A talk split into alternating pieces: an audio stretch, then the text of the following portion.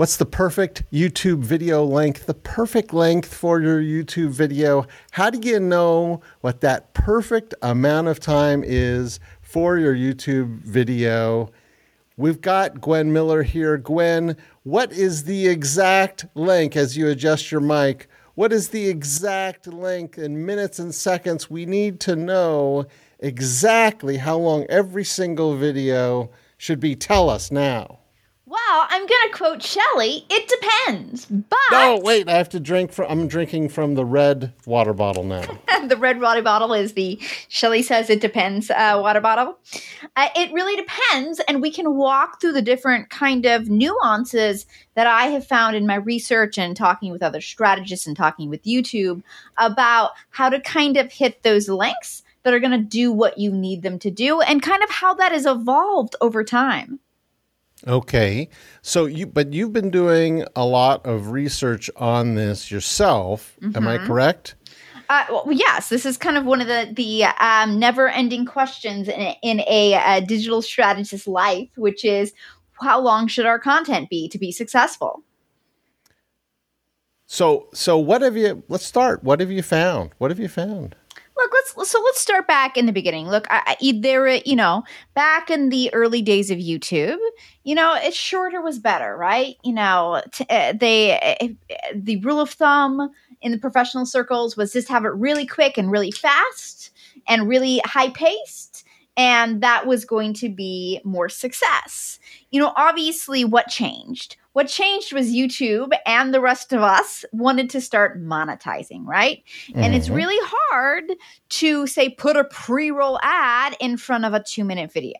Are you going to want to watch a 30 second ad just to watch two minutes of content? No. The answer to that is probably no, right? So, in order to be able to start serving these pre rolls, YouTube starts encouraging something called watch time, which is if you can put, mm-hmm. push more watch time, they'll give you more reach. And what does this do over time? It, you know, obviously encourages all of us to make longer content. But what has been really fascinating to me, Dane, is that it has started to reshape how people view content. So, mm-hmm like now it's so interesting because you know you might say well it doesn't matter if i put up a 10 minute video and my audience just wants to watch two to three minute videos like aren't i shooting myself in the foot?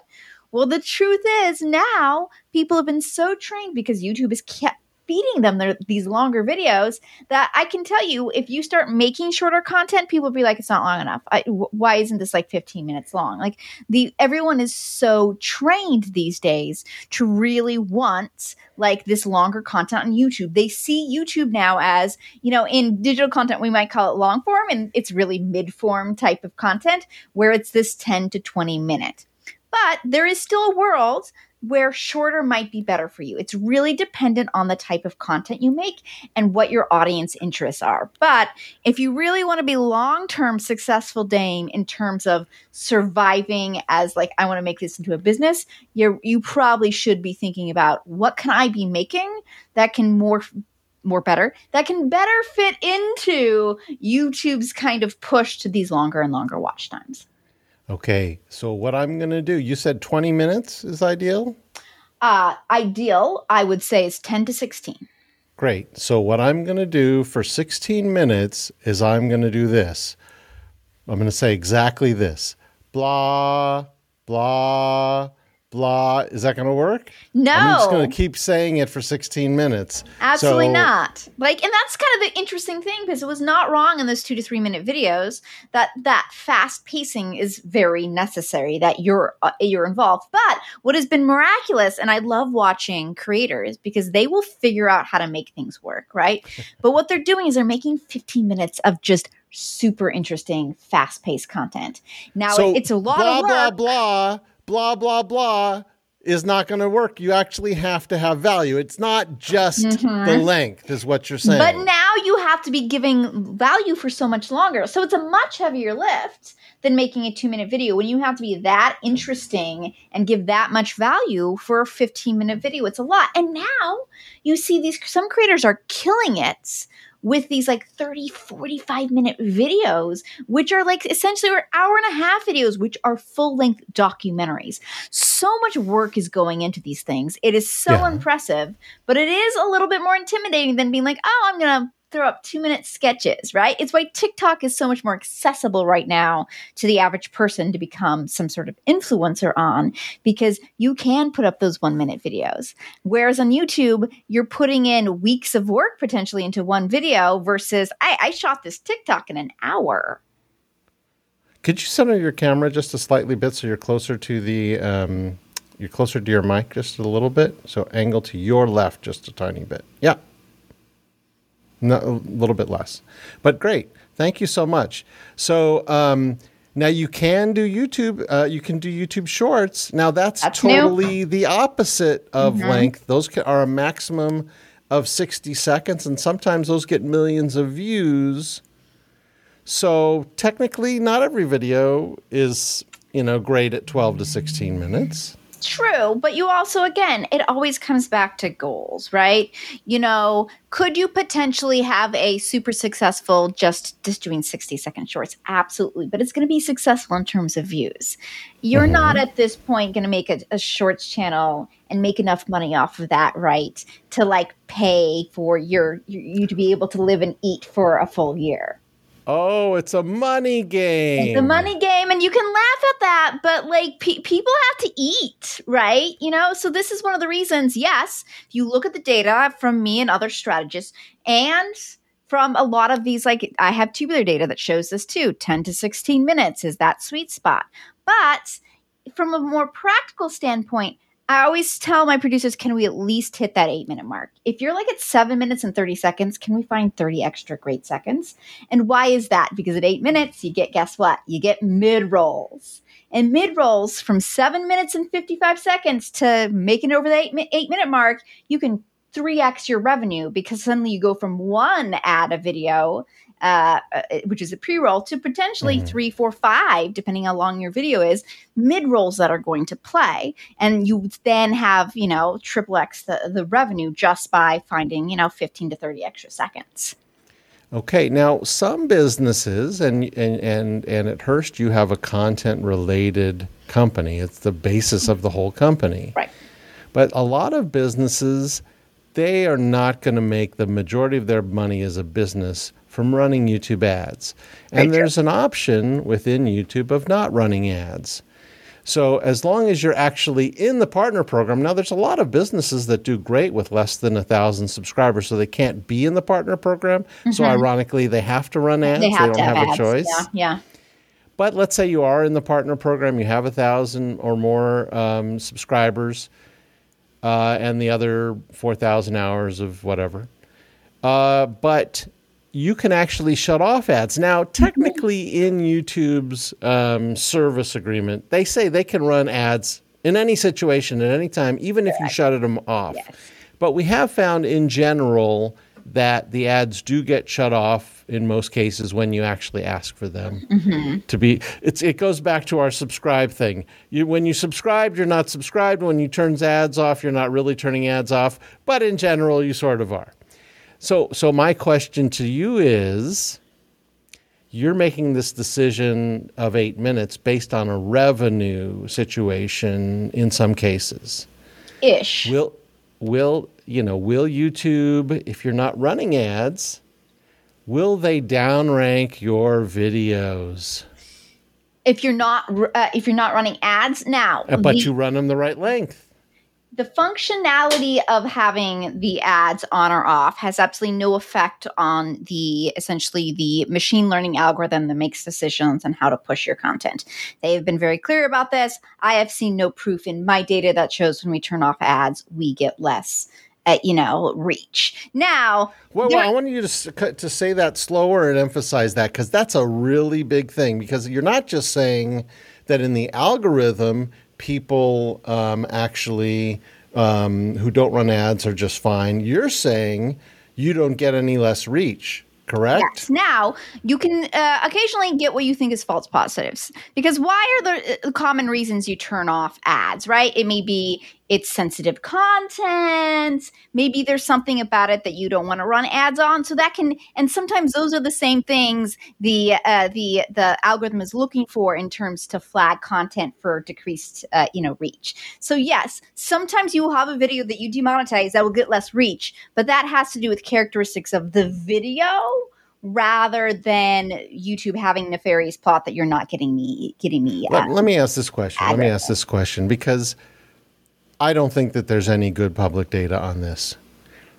Will you get longer watch time with no ads? Meaning, if an if a video has no ads, no pre-roll in-stream ads, people will be who are impatient will maybe enjoy it longer. Maybe like watching if just like when you're watching um, like one of those movie channels on television that have like 20 minutes of ads in between, you're like, I'm not, I can't watch this anymore. I'm changing the channel. Same thing with YouTube, or in your experience, not, can't tell. So, interestingly enough, this does differ depending on whether you input the select the ad points or you let YouTube select the ad points and how frequently they show up.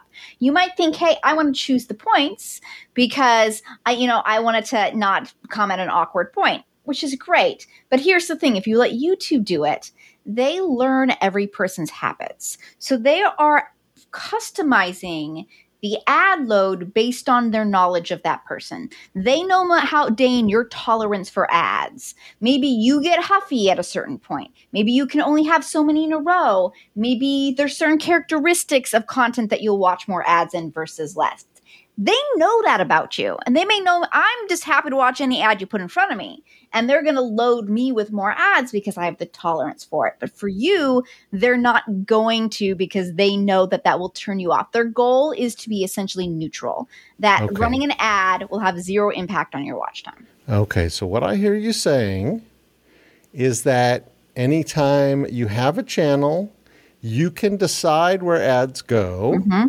not just um, yeah, you can decide not just how many, but where they go. Yeah. And you can also, and, and how often can you have them? Did you say two minutes? Every two minutes? I think once you hit the mid roll, they don't really have a ton of rules. If you're putting, I've okay. seen people put in like a gazillion when they're hand selecting them. Okay. I don't advise doing that, people. Yes, once every couple minutes, maybe. I advise once every five minutes if you're going to do it by hand, or just let YouTube figure it out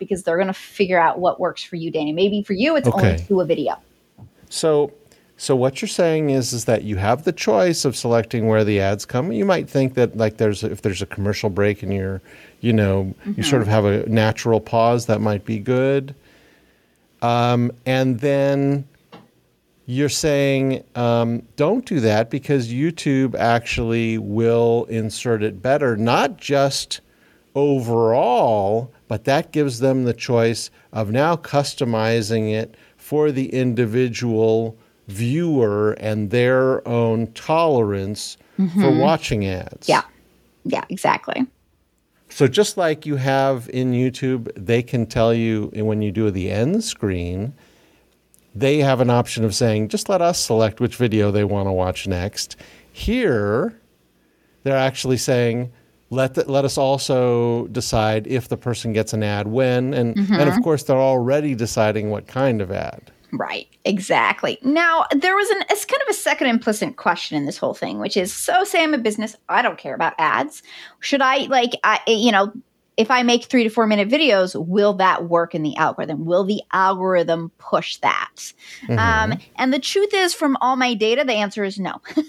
YouTube keeps being like, we're doing nothing here to say that you can't make three to four minute videos and it be successful. It's uh-huh. all about audience behavior. And YouTube has so successfully moved audience behavior towards these longer and longer videos, their expectations for these longer videos. And yeah. just by the nature, think about if we hang out for 15 minutes, Dane, think about mm-hmm. how much more, uh, you know, like more we know each other than if we mm-hmm. hang out for two minutes right? So a lot of the time it just becomes a self-fulfilling prophecy that, you know, if I hang out with someone for 15 minutes, I'm more likely to click on your thumbnail the next time I see you versus hanging out with you for 2 minutes.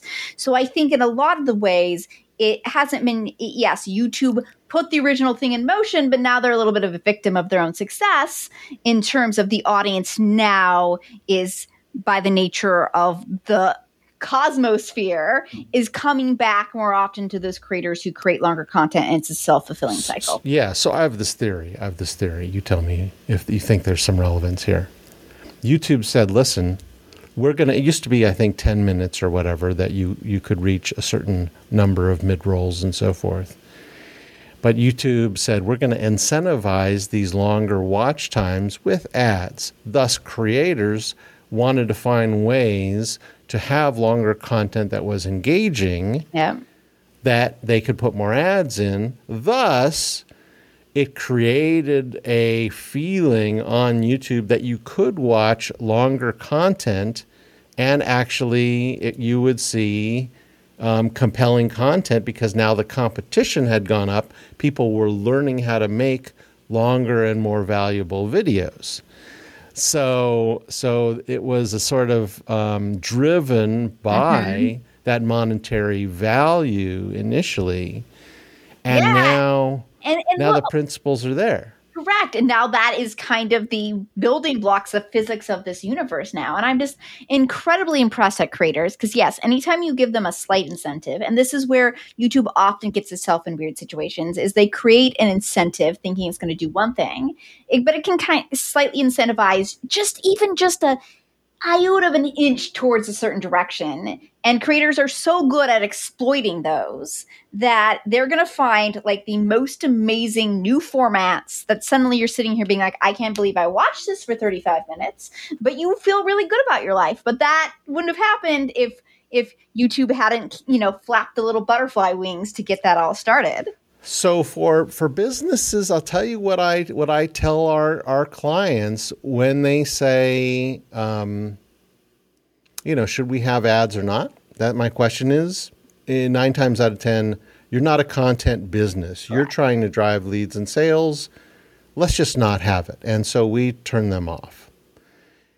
The second question is how long a video should be for a business, and if they're not a content business we actually tell them as long as you need to explain something and yeah. give value and not one second longer. Do not bore them for one second Absolutely. because you're you're a business. You may be giving a tutorial about something that's interesting in your world of expertise.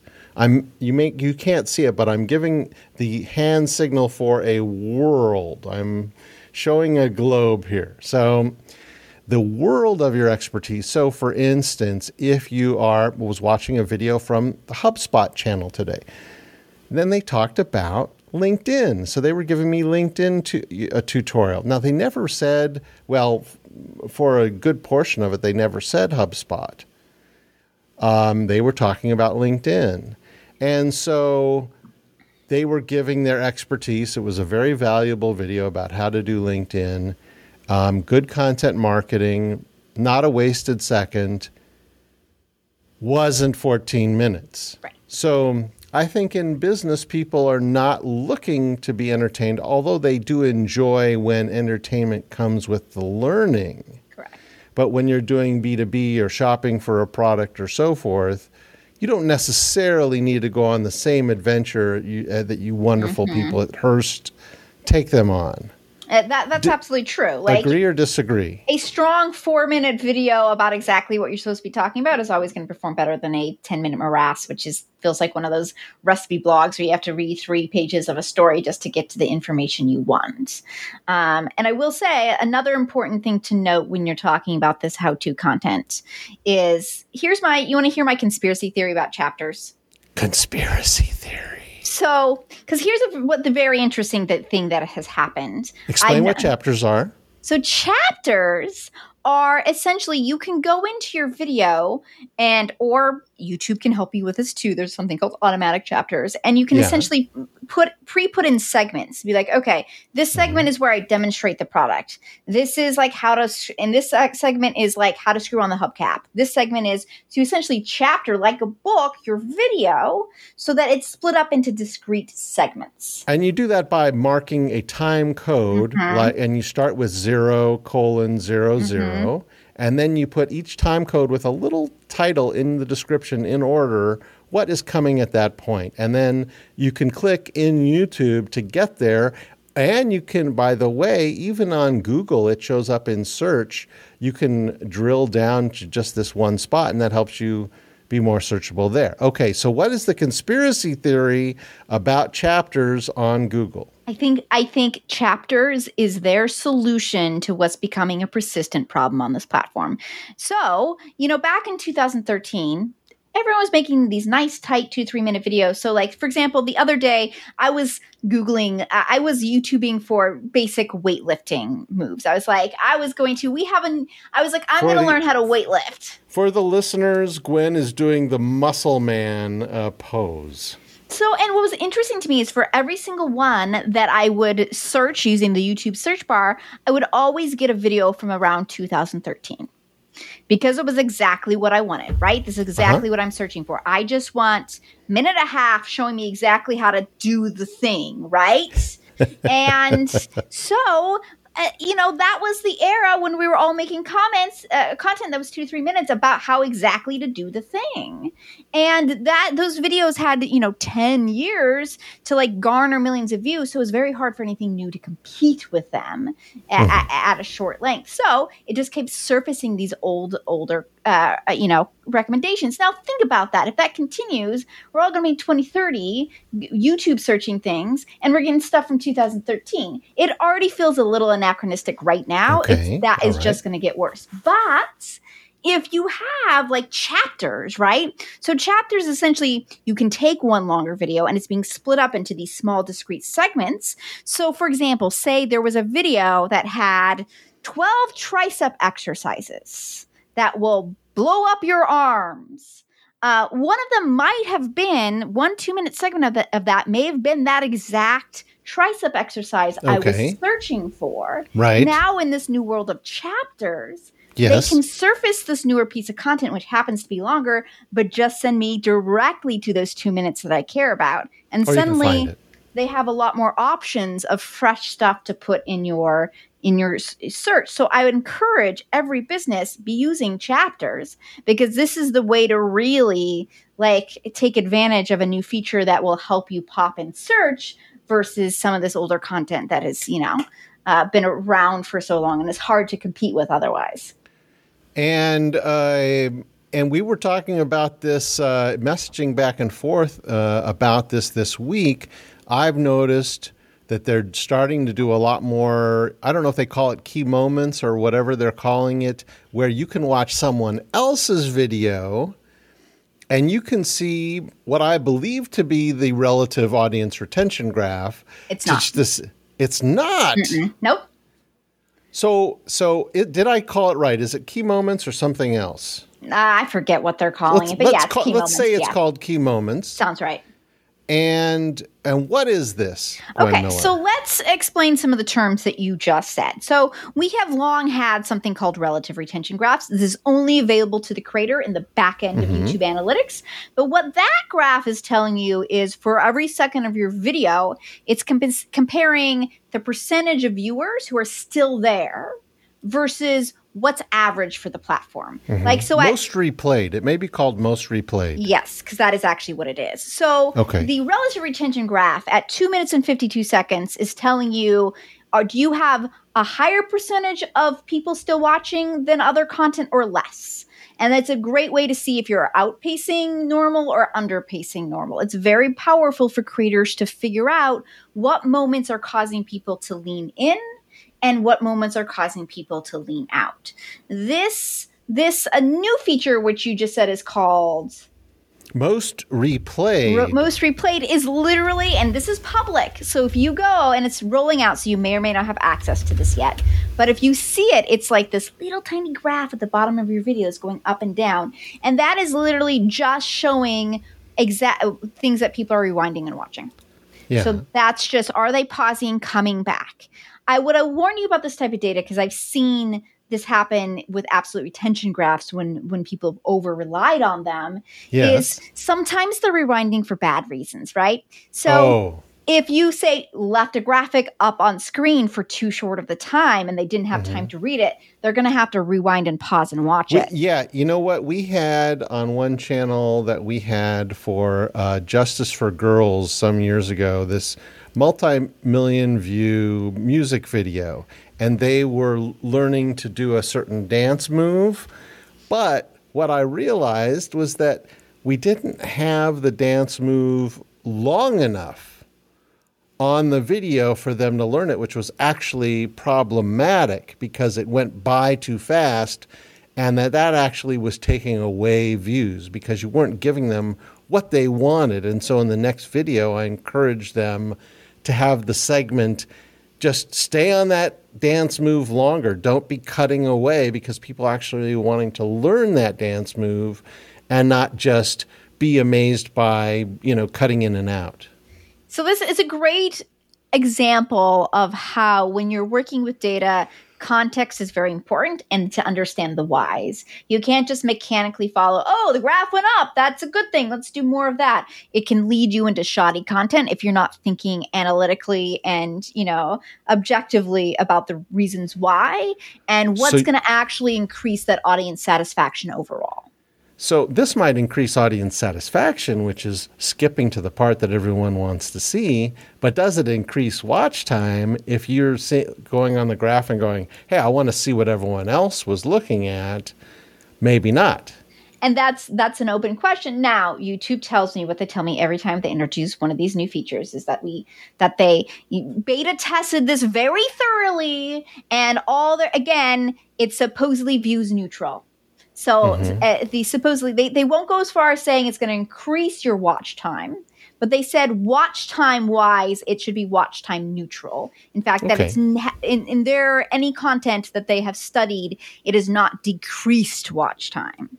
All for right. what it's worth again youtube has in- different incentives than we do. I would encourage you to uh, make your own conclusions i just i don't personally see a ton of use for the tool besides sh- you know like in people who do more stunty videos that's the part that probably was in slow mo or something blew up.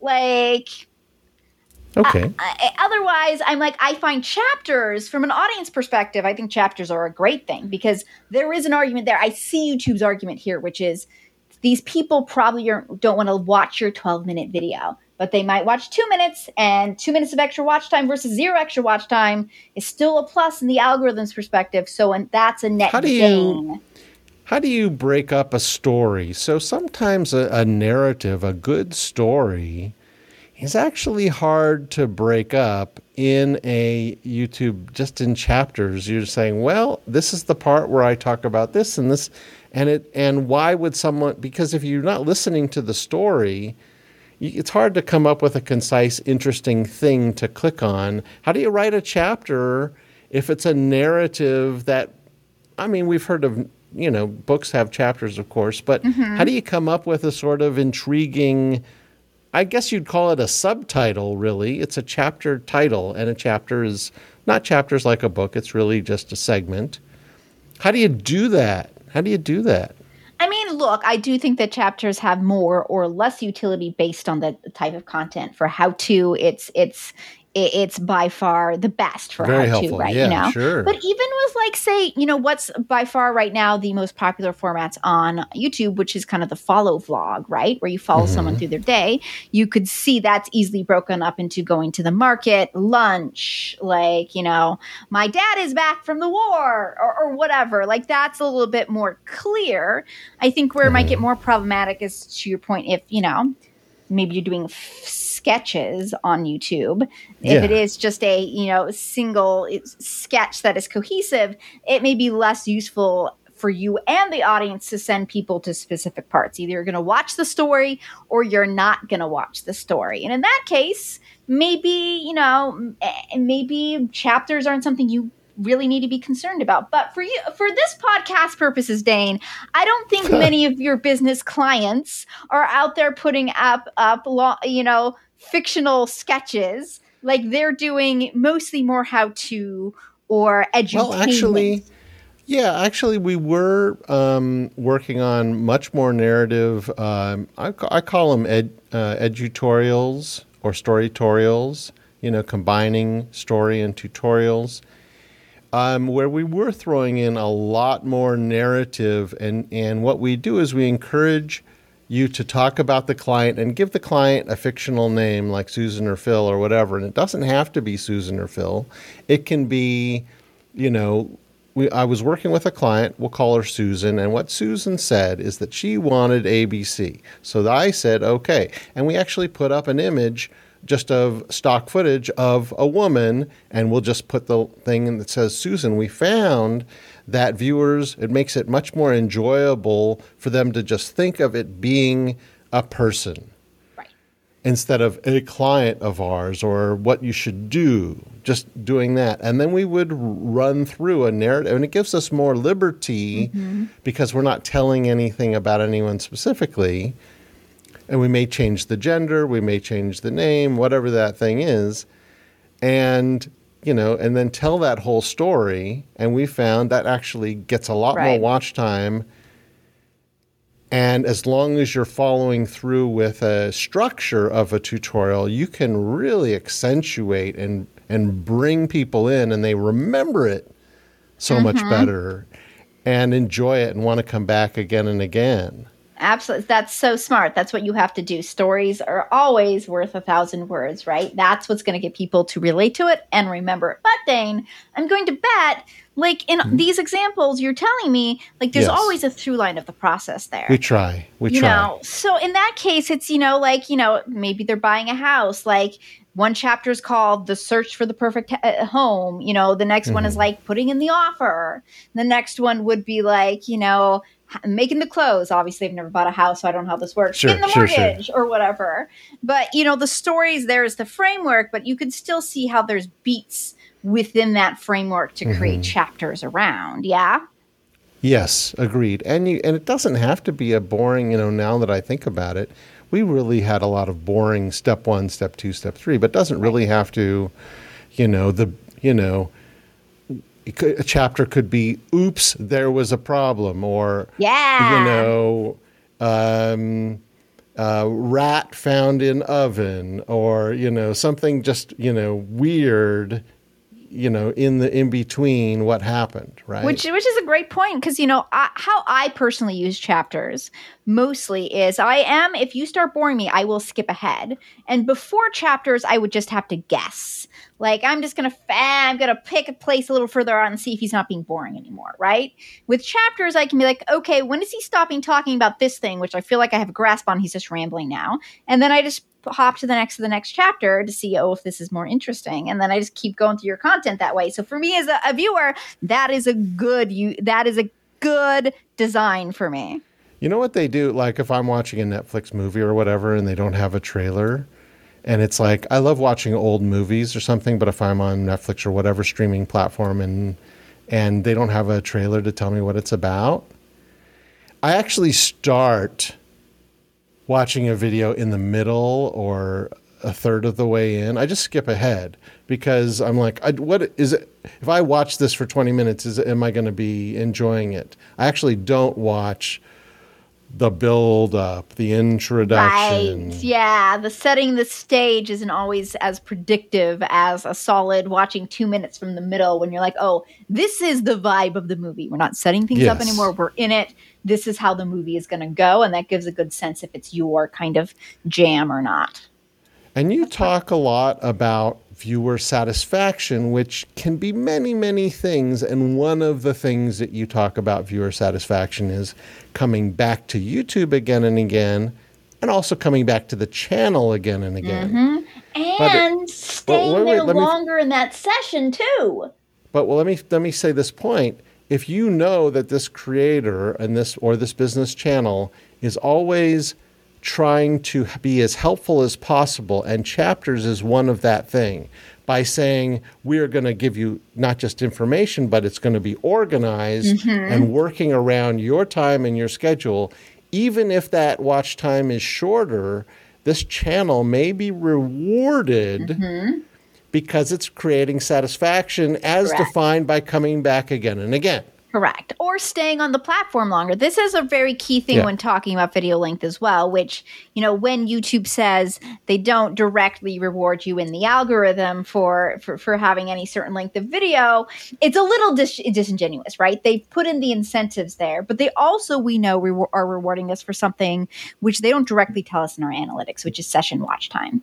Uh, and this is something that if your video keeps people on the platform longer, you get rewarded for that. So you're kind of getting judged mm-hmm. on the entire session watch time from when your video starts to whenever the end. You don't get credit for anything that happened in the session before your video came along, but if you if people watch your video then watch more, that is a, a great sign to YouTube that hey, people didn't hate your video so much they stormed off.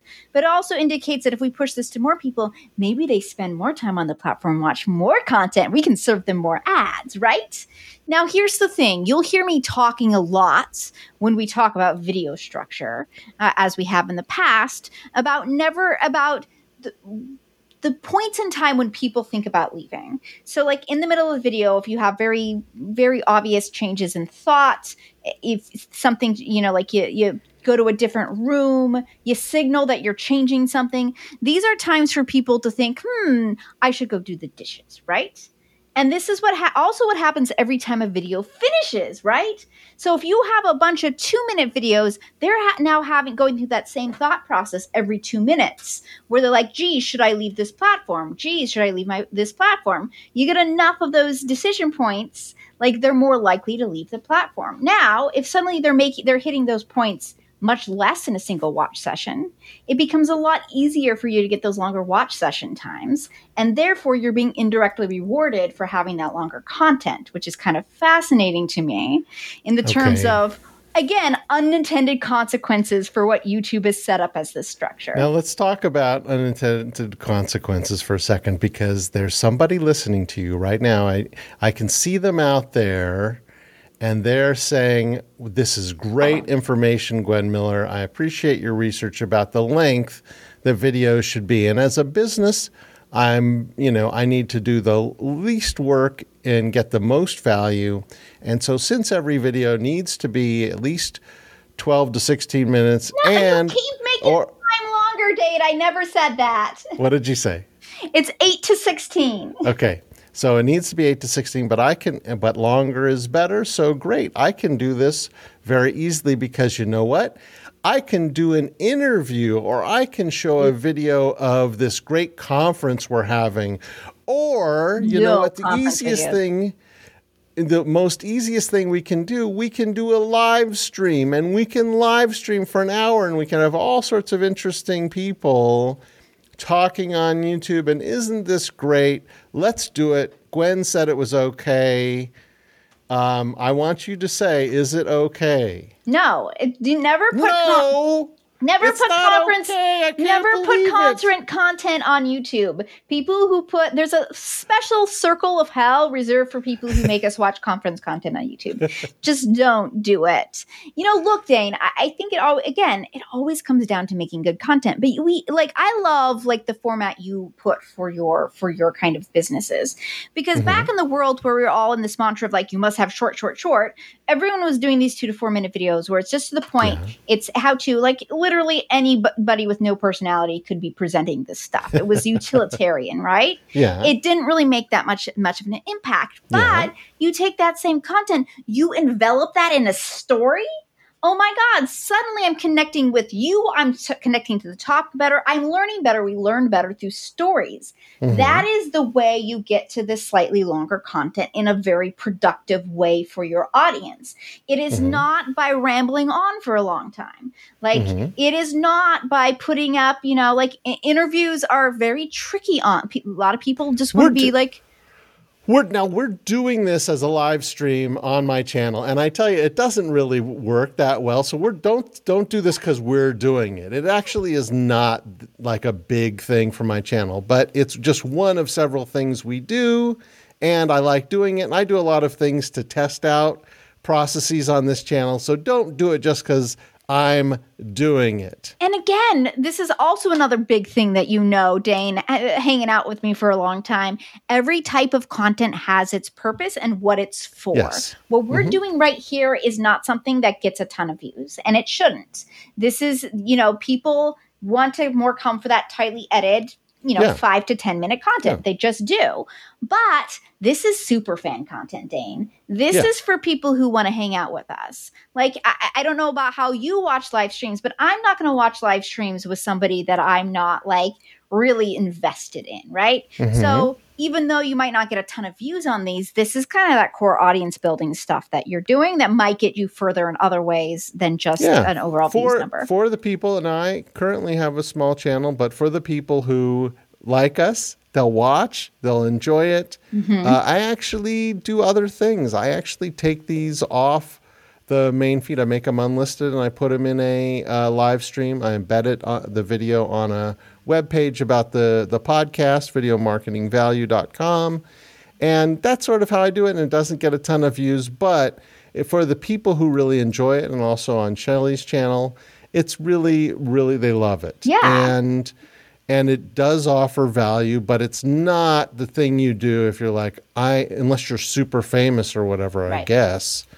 And you already have a super powerful, you know, yeah. podcast with hundreds of thousands of listeners it's not the really way to go to grow an audience. In fact, Correct. Nick Nimmin, who's huge on this, says he actually loses subscribers by doing it.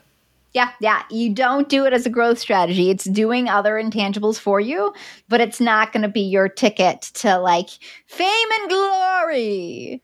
Dana. So length is length. not the only reason. It's length Correct. and value and Correct. also format. Yes. Because this live format is not built and doesn't result in the same way. Yeah, for sure. I want to get back to when you kind of mentioned interviewing, and I would love to get your yeah. perspective on this.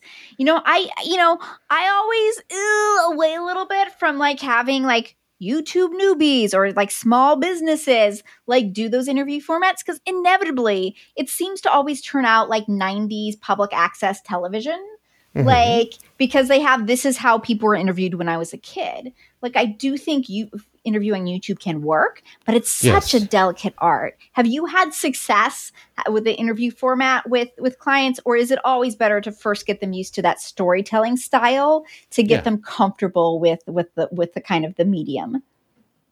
Well, so I think it starts with a, a, a, few different things in mind. So let's, we've already talked about live streaming and how, and this is essentially, we could call this an interview format. It's not, um, it's not really, it's a discussion, but it's the same thing. Two, let's say anything with two people, all right? mm-hmm.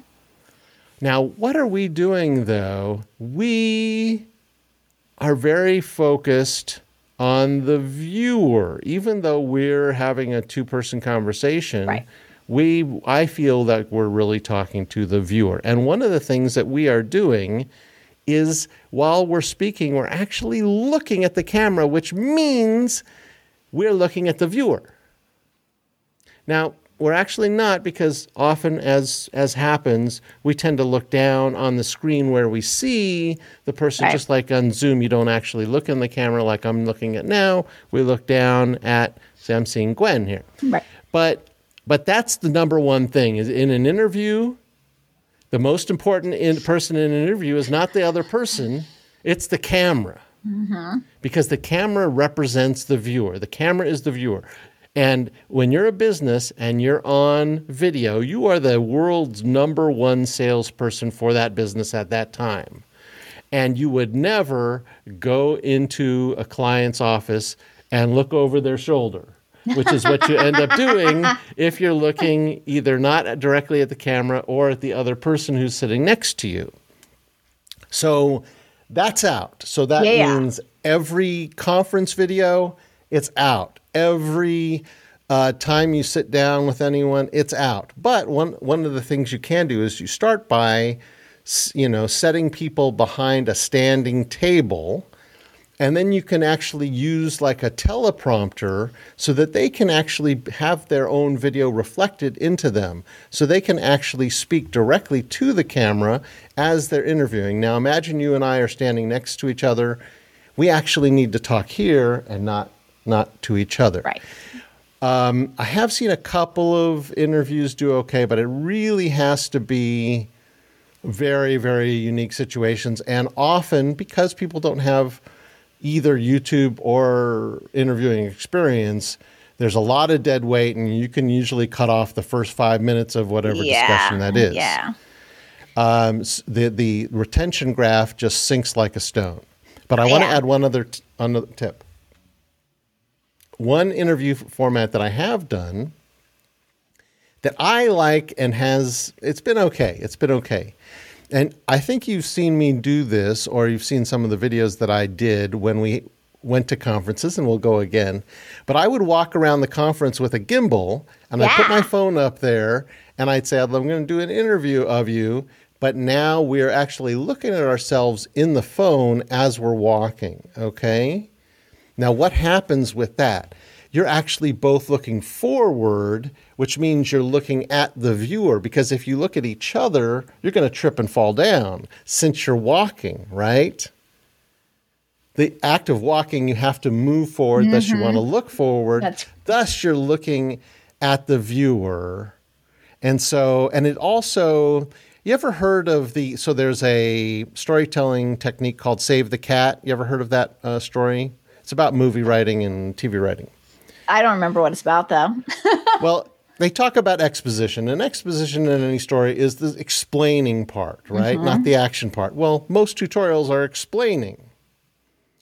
So they talk about you have to actually be doing something as you're explaining. So have someone like in The Godfather, they're mixing um, spaghetti sauce, or um, like recently on the marvelous Mrs. Maisel, they did a whole bunch of exposition to start out the the the season, and they put every character on a Ferris wheel, and they're shouting, "Well, what happened then? Well, what happened then?" And they're shouting at each other, and now it becomes interesting, and that's I think.